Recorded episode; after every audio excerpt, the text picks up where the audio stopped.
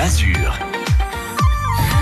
Madi Polomeni avec le site rando-d'azur.com. Bonjour Madi. Bonjour Alia. Tous les week-ends, vous nous accompagnez sur France Bleu Azur et vous nous prodiguez vos conseils en termes de balade, de rando. Hier, c'était plutôt tranquille. Hein. On était au départ de Villeneuve-Loubet, sur les rives du Loup jusqu'à la mer. Aujourd'hui, on change de niveau. Là, c'est du plus costaud.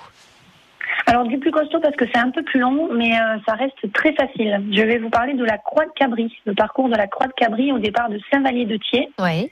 Alors c'est une petite randonnée, une bonne randonnée de 9 à 12 km selon la, la, la version qu'on choisit. D'accord. Alors c'est une randonnée qui est assez sympa parce qu'on peut la faire autant à pied qu'à VTT. Elle est, euh, on peut la retrouver sur le guide d'oxygène du département. Et euh, il y a très peu de dénivelé, c'est-à-dire très peu de montée. Ça, ça plaira à beaucoup de monde. Ok. Alors vous le disiez, ouais, accessible euh, quasiment à toute la famille cette, euh, cette, euh, ce, ce, ce circuit? Oui, alors voilà, très peu de montée, très peu de dénivelé. Le parcours est assez, est assez peu technique aussi.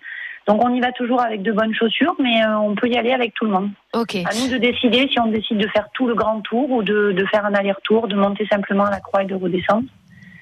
Mais là, Voilà. ça peut être l'idée pour euh, s'oxygéner, euh, s'oxy- s'oxygéner ce week-end, évidemment, si, euh, si ce parcours reste dans un rayon de 10 km, bien sûr, de notre domicile, puisqu'on est toujours dans ces restrictions. On espère en sortir le plus vite possible. Vous l'avez dit, rang d'oxygène pour retrouver toutes les idées de balade, celles que vous évoquez sur France Bleu Azur et bien d'autres. Merci pour ce conseil ce dimanche, Madi. On se retrouve très vite sur France Bleu Azur. Bon Merci, dimanche. Bon week-end.